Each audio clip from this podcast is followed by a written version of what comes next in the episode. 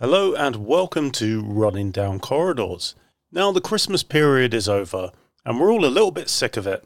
I thought now would be the perfect time to re release this Christmas episode that Mr. Chris and I did a few years ago for another podcast, talking about the Christmas specials written by Steven Moffat.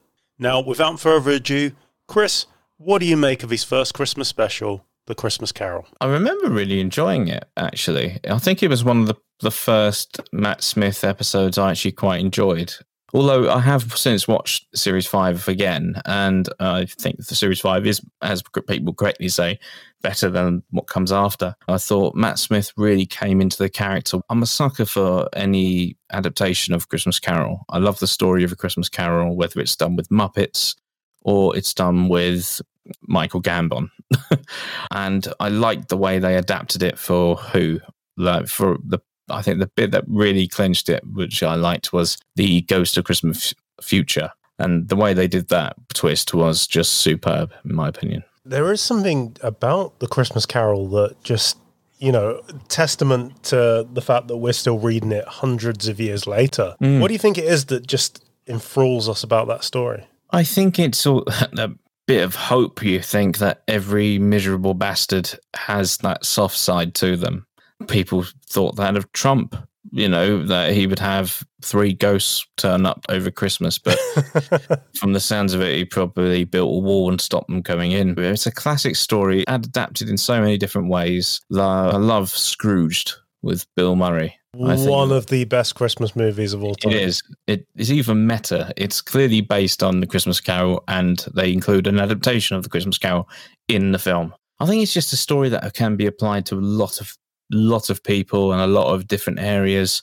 That that message of there is goodness in everyone, which is a very hippie and cliche Christmas thing to say, but I think it, it has that appeal for that reason. You know, I met Michael Gambon once. Oh yeah, I worked on the railway for eleven years, and in two thousand and five, two thousand and six, Mm. They filmed Harry Potter 5, I think it is. I've only seen three Harry Potter films and I don't know which ones.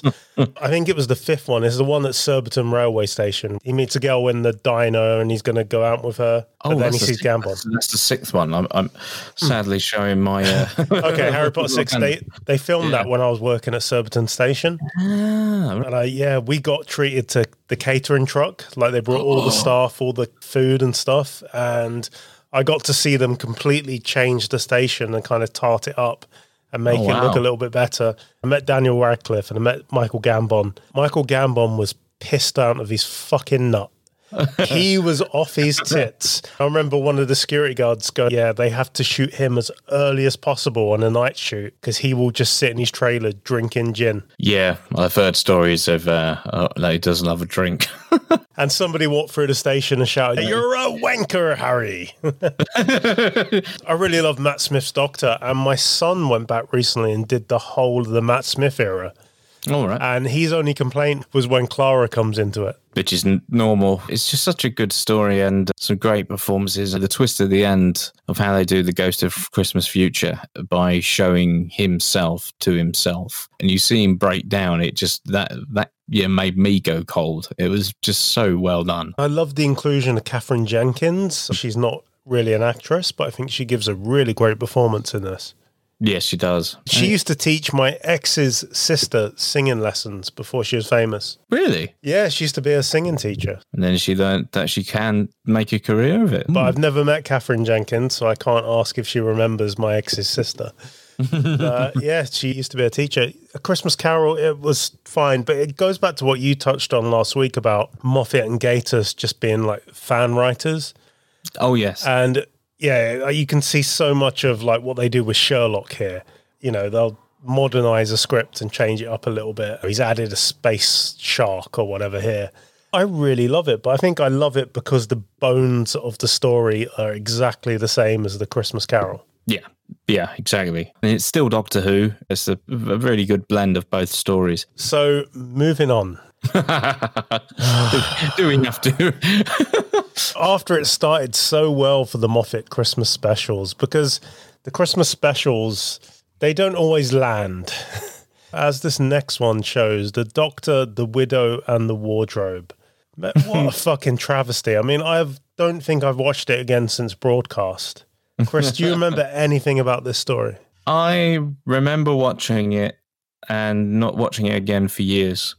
I think it followed in that sort of thing. Like most of, I think Moffat's stories, as we'll probably go into, ended up, you know, being just basically classic Christmas stories. The stimulus for this one was Narnia, but oh, God, it was terrible. It, uh, I think the only decent bit was the opening bit where he falls out of a spaceship and he has his suit on backwards. I think that's the only bit that might be good. and then they waste three comedic geniuses here. They got Bill Bailey, they got Arabella Weir, and they got the trickless magician from the IT crowd. Oh my god, yeah. And they just do nothing with them. And then they have the voice of Mr. Smith, Alexander Armstrong, as well. I like to think he's the same RAF character as in his sketch show. Uh, That'd be brilliant. But the one thing I remember, and I pointed this out to a friend of mine, I've just got a few examples here. I won't say who's actually reviewed them, but there were at the time beforehand a lot of reviews that praised this episode before it aired. Yeah, I, I remember those. I'm not going to read out who said what as to name and shame them, but one of them here, which I did. Let's see. Steven Moffat, Matt Smith, and co have pulled a cracker. wow. Yeah, there's a lot of positive reviews trying to sell this, doing a very good job of it. It would confuse everyone. one one group has actually uh, named actually given it eight out of ten. Wow, um, eight out of ten for it. So they've you know all thoroughly joyous members of the press who probably haven't watched television before. I remember turning to my family afterwards and genuinely apologizing to them. I uh, we put it we put it we put it on. I turned to them. I said, "I'm so sorry." Because I'm the only person. Whenever it comes to Christmas, we've never actually watched TV on the day. So when Doctor Who came back and it had a Christmas special, I persuaded my nan and granddad. Well, my granddad was more for it because he likes Doctor Who as well. My nan doesn't really care, but she said this. She said, "Okay, you can watch it, but for just for that hour, and then you have to come back." Okay, so it was basically just an excuse for me and the rest of the blokes of the family just to sneak away from everyone else just for an hour. And so whenever we put it on, and they would turn to me like, "Is it Doctor Who to?" Are we watching Doctor Who today? And be like I'm the one orchestrating this, or even I I become the representative of Doctor Who in these moments. And uh, this one, I felt embarrassed to be considered that. yeah, all I remember about this one really is that the mum from Outnumbered says, "Oh, I met my husband when he followed me home through the woods, and I didn't want to cause a fuss." Oh my god, that's very that yeah. Well, I'd, I'd, have no words. It shows how much I really watch and care about the episode. Is that I, I, you know, I can't even remember any specific lines. I never really get to hear the dialogue when I watch Doctor Who because I was either this is the point where I was still with my ex, mm. so we'd either be at her family's or we'd be at my family's, and everyone would talk during Doctor Who. An hour later, when EastEnders came on, you could hear a pin drop. But during Doctor Who, it was a free for all. So I was just thinking, oh, maybe I didn't really enjoy this episode because I couldn't hear it properly. And then when I went back and watched it, I was like, Nah. nah. And no. this this episode was so bad I intentionally didn't watch the next Christmas special when it went out. I thought, you know what, I'm just going to wait till Boxing Day to watch it.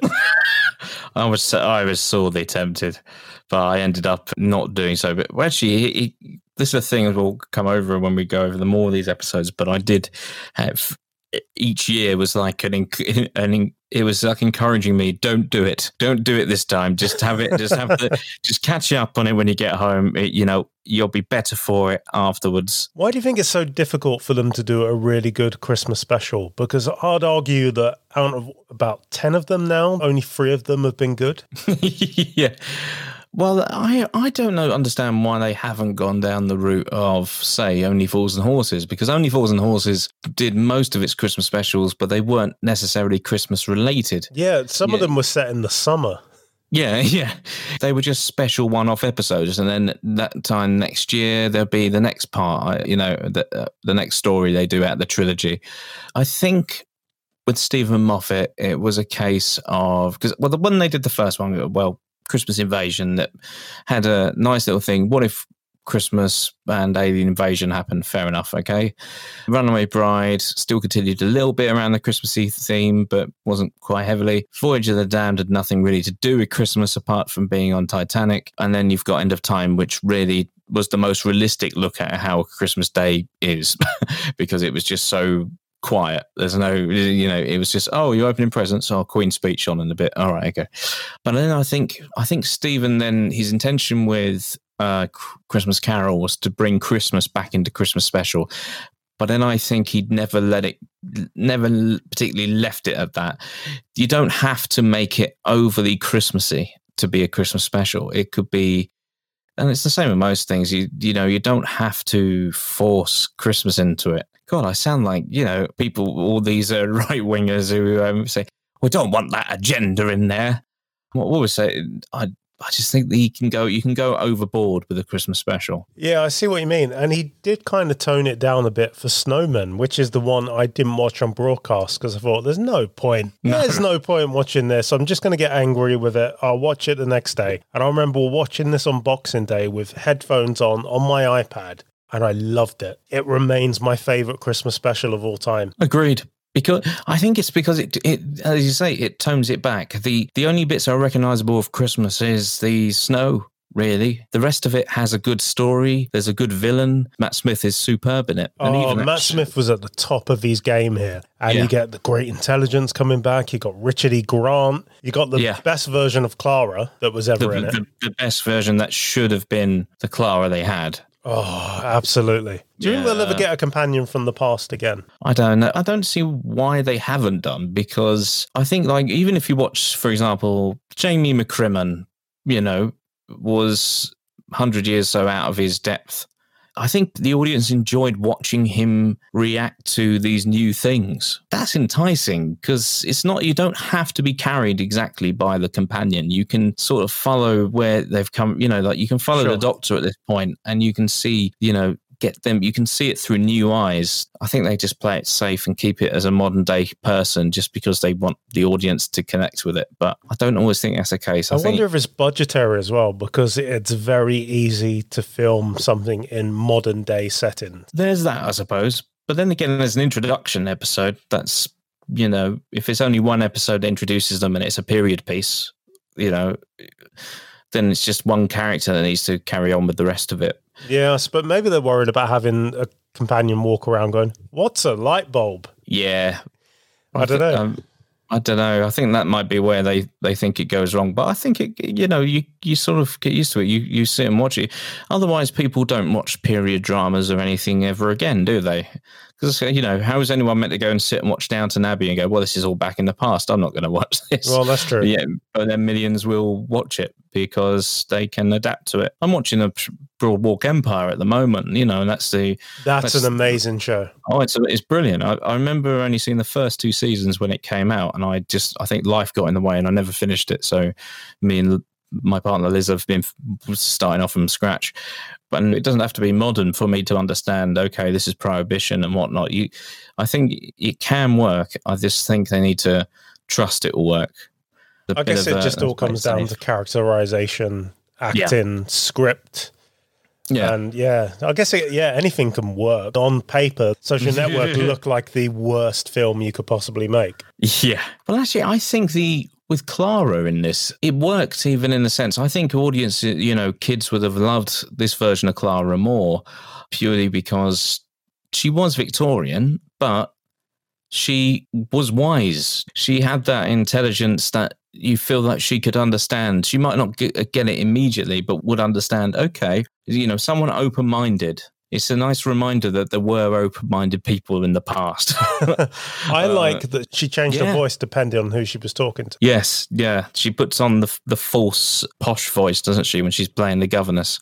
But then goes, "Oh bloody hell!" You know, back, backs it back to the gutter. No, I really enjoyed it. I, I think the, the, Snowman is just is superb, and it's a great as, as we mentioned about Matt Smith. It's just he really shined in it, and I think it actually includes one of the best shots in the whole show, which is where they go up on the cloud So there's a bit of mystery and it looks fantastic. But it's when they're in the clouds and the camera follows straight through into the TARDIS doors and the lights turn on. That's and an amazing shot. It's an amazing shot, and I think it was like the you know it was the start of proving that they now know how to film film it rather than cut from studio to light back in the old days. I love Clara's reaction when she's like, "Oh, it's smaller on the outside." A line no one thought to use before. Yeah. Because that's the thing. Every companion, you always wonder what's their reaction going to be because you've heard them all say it's bigger on the inside. So whenever they come and out trump you with that sort of thing, smaller on the outside, you know, every nerd, every fan just sat there and sort of thought, has that been said before? Oh, all right, yeah. all right. So huh, moving on again to a. Yeah, so we hit we, we've, we, we've gone down slope, but we've come back up again, and now we're back downslope again. Time of the Doctor. What do you make of this one? I still stick by my one description of it, which is it's a one hour effort to wrap up three to four years of storylines, but yet still wastes enough time in a fucking kitchen. And then we get that weird thing where Matt Smith is naked, but he's wearing holographic clothes. But the family think he's Swedish, and I just didn't see the point. I think it was their idea of trying to get remind everyone it's a Christmas setting again. You've got a whole hour to answer all these questions because everyone went in thinking, right, there's a lot of build up to this. What happened on Trenzalore? What, you know, this is where it all technically, according to the, well, the diagram I managed to put together trying to decipher Moffat's little timey-wimey paradoxes. This was really the start of it. So we were going to find out who the Silence were. Well, the one question I wanted to know was how the hell did they blow up the TARDIS and so on. But all these questions were either written off in a simple sentence that was just a line of exposition, or it wasn't answered, or indeed it was you know, just it was just rushed. And I feel it was a big disappointment because it just showed that they just didn't prepare. And also, I, I, think as we've discussed before, Matt Smith wasn't expected to leave so soon. Some people say, well, Matt Steven Moffat did what he could. I said, well, not really. You faffed it about with half an hour set with Clara talking to her nan in the kitchen. You know, we didn't need that. We want to go back to the answers. So, yeah, we didn't need that. But there is a line in this. About a year or two before this episode came out, I interviewed Steven Moffat. Mm. And I asked him that if he had a TARDIS, where would he go? And he said he would use it so that he never misses an episode of TV again. And in this episode, the doctor tells Clara, I can't keep taking you back to watch TV. You've got to learn to use iPlayer. I forgot about that. Yeah, so I was wondering if my question inspired that line in Doctor Who. I also found it a bit of a cop out how the regeneration took place. Not how he died, but that you don't actually see that transformation. No, and it would have been a good way to have him regenerate old. I mean, having him regenerate old would have been a good way to always bring Matt Smith back for like a multi Doctor anniversary special yeah. because he could age and then you could be like, oh, they just took him from Trenzalore. And I know they say that he didn't leave Trenzalore, but but you can write round that. I think having him turn back young to regenerate was a big mistake. He should have regenerated on the roof the only thing I found that I just didn't like how it just cut to Capaldi either, where it just he falls back off shot and in the next shot he's Capaldi. To me, that just that doesn't really seal it. You know, you have to see that physical change. It felt like a cop out of effects. Do you think they've run out of budget? Maybe the intention was that they, you know, he f- falls back and you actually see it in the one shot but then they realized actually we can't do it that way. I don't know. I just didn't buy it. I did think it was a bit of a dragged out. I didn't particularly like the monologue as much. I think it was a huge shame. It was a very rushed finish to matt smith's era. And uh, well as it looks like Jacob Dudman's doing uh, fullcast audios for them in Big Finish now. Maybe they might expand on that, make it um, a bit better. Maybe that's what Big Finish do really well. Is they take something on TV that didn't really work, and with the benefit yeah. of hindsight, they kind yeah. of mold it into something that it wasn't. Oh, absolutely. They, they do. They're very good at it. I just wish that real film producers did the same. You know, like, you know, rather than let's remake something that was really good, why don't we take an idea that didn't look, didn't work first time and do it properly again? You know, and they could really, you know, fix, turn around a flop some years after. You know, that initiative of what didn't work out of that. Right, let's do it again, but this time we're going to do it this way. And uh, rather than just go, right, let's remake a really good film that we all love. I mean, if Big Finish aren't going to, they're not going to redo the episodes of like Tomb of the Cybermen, a Genesis of the Daleks. You know, I wish I do wish they did adopt that sort of mentality. Okay, Last Christmas. I know a lot of people really loved this one, but it's not for me. I didn't mind it, but the ending ruined it. I like the idea of these face huggers and you know the dream but then it turns out that i know it well at the very end clara doesn't die which is a shame not because she died but her ending in that episode was it sort of kind of made up for her character whether you liked her or not it felt like a proper good ending i agree and it then just in the last minute goes, Nick Frost just turns up and says, only joking.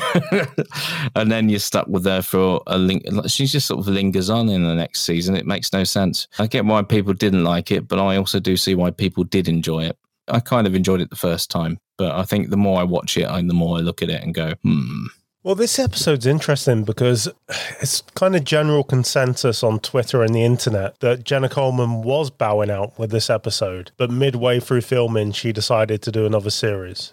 I think they convinced, or Steven Moffat convinced her as well. But I, I wish they didn't. I just. Well, what's interesting is just before this, Faye Marsay, who's uh, a character in this. She was in Fresh Meat on Channel 4 and she'd just been made a full time cast member oh. just before this.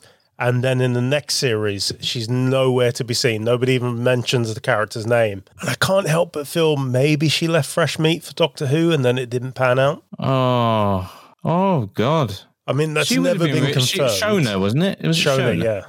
Yeah, she was really good. I was sort of hoping it was going to be her when they announced Nardole. Then they announced Nardole, and I was very confused. But we'll come to that one in a minute. Yeah, it's never been confirmed. But if you look at the timings and the filming schedules, the mm. series of Fresh Meat that she isn't in filmed at the same time as when she would have been filming Doctor Who had she been the companion. Oh, that's a story I want to know if it's true. You know, I want to I want to hear about this. Maybe in about 10 years time when she's on the convention circuit and she's got the axe to grind. Maybe we'll get a book one day. Yeah, yeah. Oh, that'd be quite cool. Okay, now the husbands of River Song. Chris. Uh, there is some good out of it that I quite enjoyed, and it was contrary to what I said about Time and the Doctor. It actually felt like Steven Moffat wrapping up, which I got the whole impression from in that sort of t- around that time. Especially when you know with River Song. I know I thought, hang on, I thought River Song was done in uh, Name of the Doctor. I thought that was it because there's that nice little mention of it. But the fact they took her to the Singing Towers and that scene at the end, which I think is brilliant, sort of really brought it all home. And it was done so well and felt, and you, could watch Silence in the Library straight afterwards and feel it was only 24 years before. Yeah, um, I'm with you um, there. That final speech with the music and everything is just beautiful. And then a nice bit of the music as well. The the Silence of the Library th- sort of theme comes in the moment they she opens the box to get the screwdriver. Anyway, as for the rest of the episode, it was just a well, the thing that put me off straight away before it even aired, which is why I wasn't going to watch it. I really wasn't going to watch it. On Christmas Day, said, "Are we going to put it on?" Because I think his girlfriend, who came over, his girlfriend at the time, wanted to watch it. I'm like, oh, great. The one time I don't want to watch it, everyone wants to watch it. Brilliant. and because I read about it, the Moffat interview just kept selling it badly. Like he said, it's so sexy, I think was the term, or saying is the most sexy thing you ever see. And I was like, oh God, I don't want to see Capaldi and River Song flirting with each other, you know, in the uncomfortable way she flirts with everyone. And it wasn't that sexy, which was a plus. Yep. Which was a, a big plus for me. I like the touch that she didn't know who he was throughout the whole episode. But after watching that, I had no idea why they cast why Nardole returns. But I don't know. The rest of it's it's just it's just a silly camp thing. I felt it was a bit more like a Russell T Davies Christmas special, actually, like with the aliens on the ship and everything. But yeah, uh, ultimately, I thought I thought the ending of it made it for me. Yeah, the ending's good. Nardole basically came back because Matt Lucas was living in LA at the time, and he wrote to Steven Moffat and said, "I had a brilliant time on Doctor Who. If you ever want me to come back, I'll come back." And that's pretty much how Nardole came back. That's it. Yeah, pretty much. Oh wow! but yeah, again, they waste another comedian in this because we get Greg Davies, and they just kind of do nothing with him. Actually, do you know? I went to the TARDIS set around the time they were filming it. It was the Mission Dalek competition where I got to meet Peter Capaldi. Oh, yeah, you should tell us about that. Yeah, so casting back to 2015 when I was doing a possible Peter Capaldi impersonation. People, they had the competition to do, you know, people could either animate or do some form of animation or video to fill in the void just before Series 9 came back. And, uh, a few people asked me to ask to use my voice, and I said because I had quite a few people asking, I said no, I, won't, um, because I thought it's not fair. If I have to do it for one, I've got to do it for everyone. But then my good friend Rob Ritchie, who I've known of for a long time, who I hadn't physically met, we've we've known of each other online through like we did fan audios for the same people. He was in the same ones as I was, and so on. So we had, we always worked indirectly, and said we would have to work together. And uh, as you all know, Rob Ritchie is one of the key front facing people who does all the you know the, the stuff for the blu-rays and the animated episodes that have been on since 2016's power of the daleks but he put one together and he said would you want to do it for me and i said yeah all right and he was one of the winners along with matthew toffolo and who um, but, but i got brought along as i because they get everyone gets given like you could bring up to like three people with you or like up to four i think most of the winners brought their families like yeah.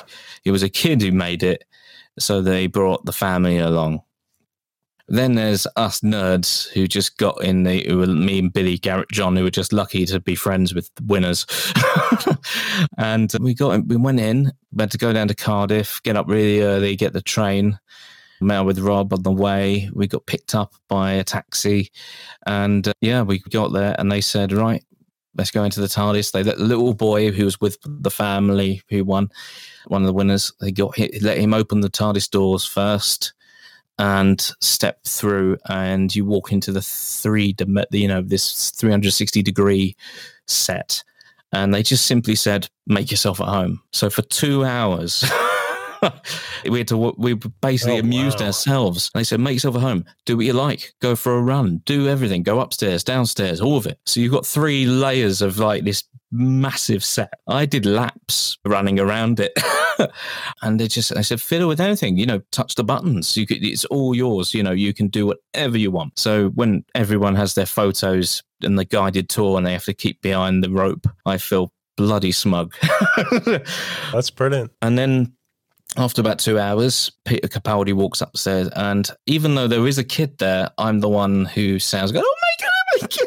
Really high pitched and then, yeah, and I've got that video with me doing my impression to him, which Rob recorded and set up for me. And um, he's but, very impressed in the video. Yeah, I thought I, I thought I really, you know, I thought he says, "Oh, I've heard, yeah, of course you are. I've heard all voices," you know. And then suddenly, when he, his eyes just sort of widened, went, that's very good. and I was I was very very chuffed. I didn't notice until after I watched the video back. And uh, yeah, because you can see there's a moment in his eyes where he's like, mm. oh, another one, and then he's genuinely surprised.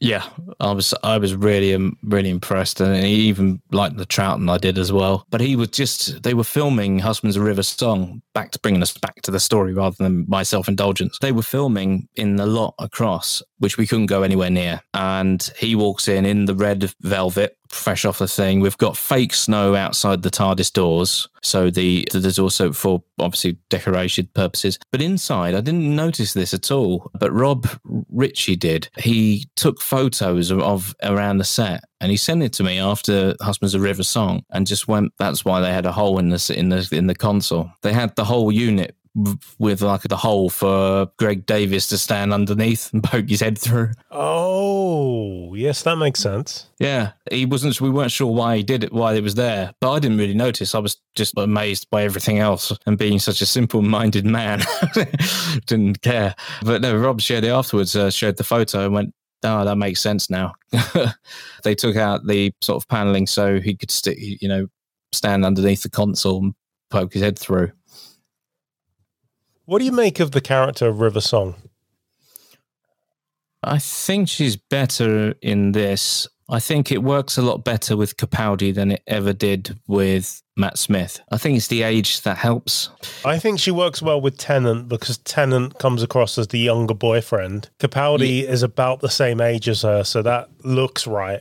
And Matt mm. Smith looks like he could be her son. Yeah, and plus also when Matt Smith tries flirting back, it doesn't quite work. It feels quite cringy when when it's written when flirting is written by Moffat. But with Capaldi, it felt kind of almost like love, I suppose. Especially when he turns to her and he always yeah, was just looking at her and just going, "Hello, sweetie." You know that bit was like so soft, wasn't overplayed. There was no wink. It was just really nicely played. Yeah, I'm with you there. Her big finish range is very good. I've heard her in a few of the Doom coalitions, and she sounds a lot better. Yeah, as soon as Moffat's not writing her, she becomes such a better character. If you were indifferent to River Song or didn't like her on TV, I highly recommend her big finish range. So I guess this brings us on to the return of Doctor Mysterio, which I still don't think I've seen all the way through. I remember watching this on broadcast. I got about 30 minutes in 20, 30 minutes in, and I stopped watching because I thought this is just horseshit. To be fair, half an hour is all you really need. There were some wins to it. The cashing in on the superhero thing was rubbish. I mean, I think it was again another sign of Moffat closing up shop because right from the off, it opens up with this will prevent, you know, will fix everything that happened in time of not time. Is it Time of Angels? No, Angels Take Manhattan. Yeah, yeah. So the opening device fixes that plot hole, or well, not really plot hole. It's you know that area. Then to be honest, I was a bit sort of concerned why are they bringing back Nardole? But in this, Nardole did win me over. And I think it was just from the fact that it's explained quite quickly how why he's back. And it was the doctor was lonely you know, or yeah. and so on. And it added that sort of, and also that sort of definite closure to River Song as well, is where the doctor at the very end does actually say, you know, that she died. You know, this I don't know. This it's like a different. It's a different Capaldi, which is what I quite liked. Clara held him down, but now he's loose. Um, it, it worked a lot better. But then again, you had the cringiest superhero thing, and I don't know.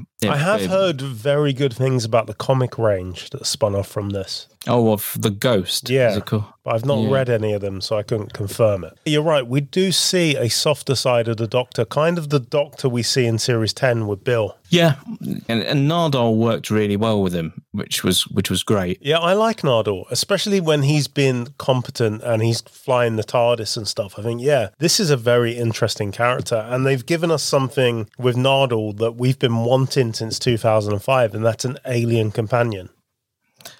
Yeah.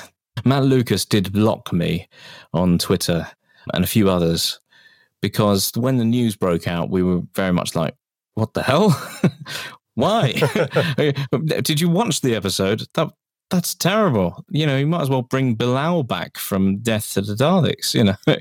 but then obviously got proven wrong. I don't I'm not 100% a huge Nardole fan, but I do like him. But I yeah, but the thing that got me blocked, I think, was the photo they put up of the doctor, uh, Bill, and Nardole is standing in the back.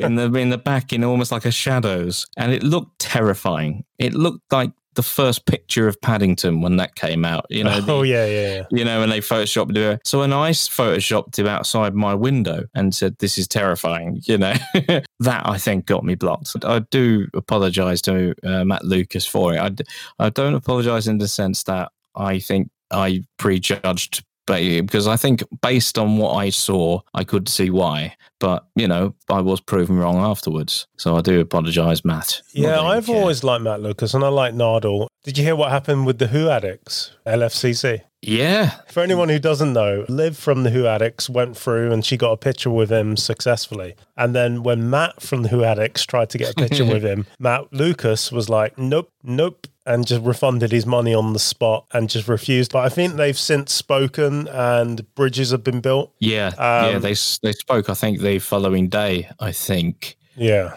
because then they did get the photo in the end. It's interesting because you know I do press at cons and I interview people and stuff. Yeah. When I walked up to Matt Lucas's table, I was like, "Hi, I'm Martyn. I do this podcast called Bad Wilf. I'd love to get you on." He just kept repeating, "Bad Wilf, Bad Wilf, Bad Wilf," like he was trying to remember if he'd heard the name before. I think he probably does listen to quite a lot of it, and you know, Well, he follows me on Twitter now, which is great. And I, I have tried to get him on the podcast a few times, but timings have just never worked out. Hmm. I like Matt Lucas. I love Nardole. I think, yeah, Nardole's one of the most interesting companions we've ever had. yeah, yeah, And I guess that brings us round to Twice Upon a Time, Chris, which somebody, when we did our negative review episode, somebody said this was discussed into William Hartnell's legacy. What do you feel about this one? Well, they're right. It was. It's such a shame because I was really quite hyped for it. I, I wasn't quite hyped for Mark Gatiss. When the trailer came out, it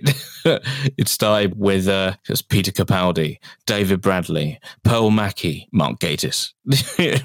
oh, he's cast his mate. And as the Brigadier's grandfather, no less. Okay, but he actually was really good in it. I have to say. I thought it. I thought it could have been a lot cringier as, as I was expecting, but it was a really nice portrayal of a World War One captain. It's one of Mark Gatiss's best performances in Doctor Who.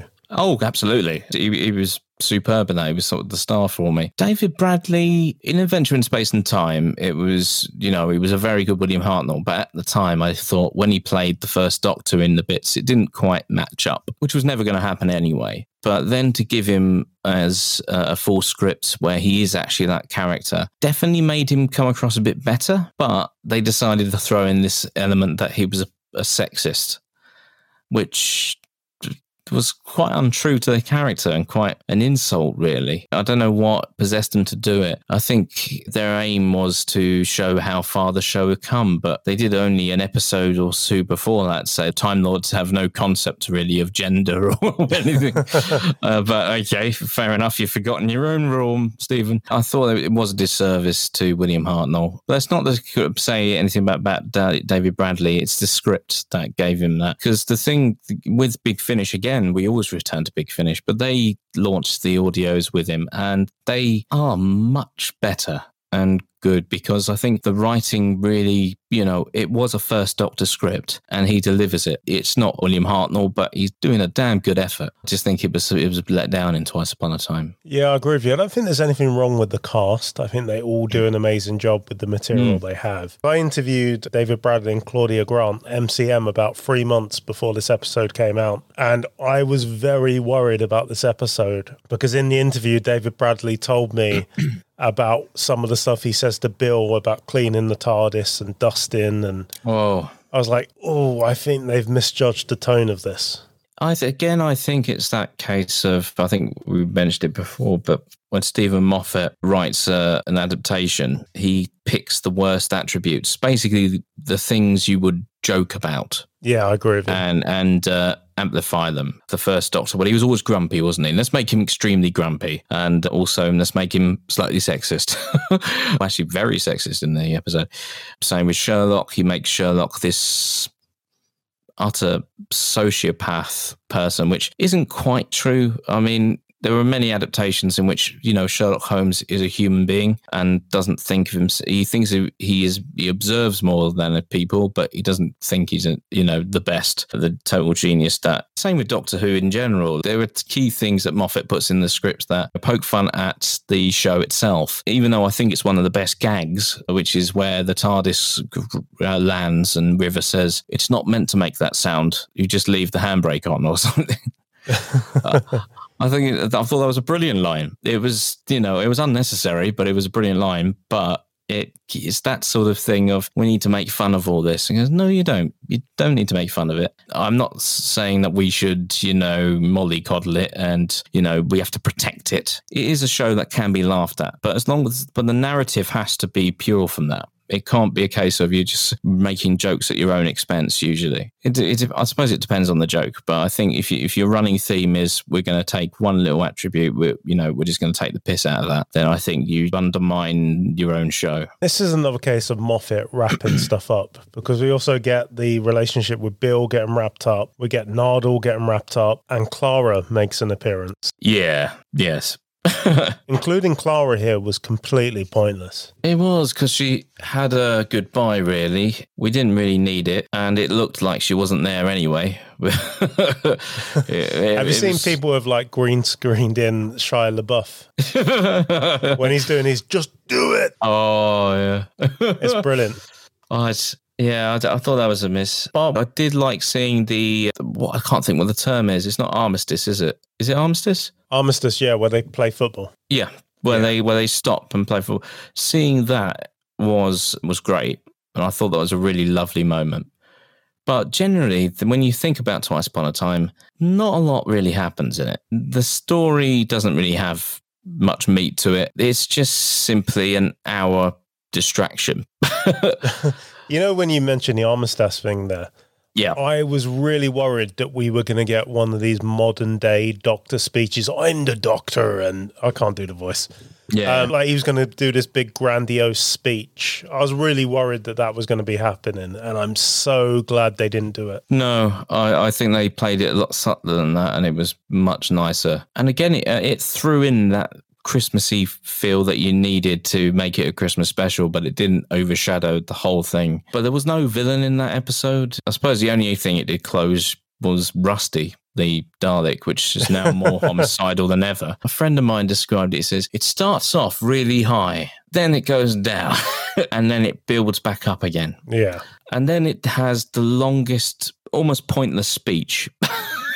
before the Doctor actually regenerates, which I thought was was a shame. I, Capaldi's always good at doing a speech, but I do find it is just pretentious, especially when you have lines that say "be kind." I mean, when he started, he was a dick. exactly. Yeah, one of the lines is where where into the Dalek he says they said, "Is this what happened to my you know my teammates?" And he goes, "To the top few layers, if you want to say a few words." and you know, what a dick. Apparently, that was all Capaldi's idea. He wanted the Doctor to be a dick that then mellows out. Uh, I think it didn't quite land. Boy, it's a shame that when Jodie Whittaker's first episode brought back you know, if it's actually doubled the audience for the opening episode and then halved it the following as it go as it went on. I think it was a big misstep that they had Capaldi be grumpy uh, or even allowed it because but the thing that I thought, and I sort of explained to people who they were skeptical because it was going to be an older man who looks a bit scary. And I said, well, actually, I don't see that. I think he'd be, you know, like your Jon Pertwee. He'll have that sort of, there's that fierceness, but he will be, you know, he's like a young man in an old man's body. You know, um, I remember people saying they thought he was going to swear. It's like, why would he hope, swear? They were hoping he was going to do a Malcolm Tucker, didn't they? and he essentially was Malcolm Tucker, just minus the swearing. yeah. Have you ever seen uh, the clip on YouTube where somebody's clipped in Malcolm Tucker? yeah. It's brilliant. It's, we fucking time traveled, yeah. oh, it's so good. Someone did a very good uh, little edit, video edit the other month, I think. It was this clip in the thick of it where he's talking about like he's threatening Miles Judd in the bathroom. I think it's a season th- series three episode. Of oh yes, yes, in the bathroom, and so they've edited out Capaldi in that scene and just put him against the Dalek Supreme. it's honestly astounding, and you know the effort and time it took to do that one shot, and it's done because it's all handheld in the thick of it, so they've matched that. It just works beautifully. All right, listeners Thank you for joining us. If this is your first episode, please go and check out our back catalogue. Got loads of discussions like this, loads of interviews,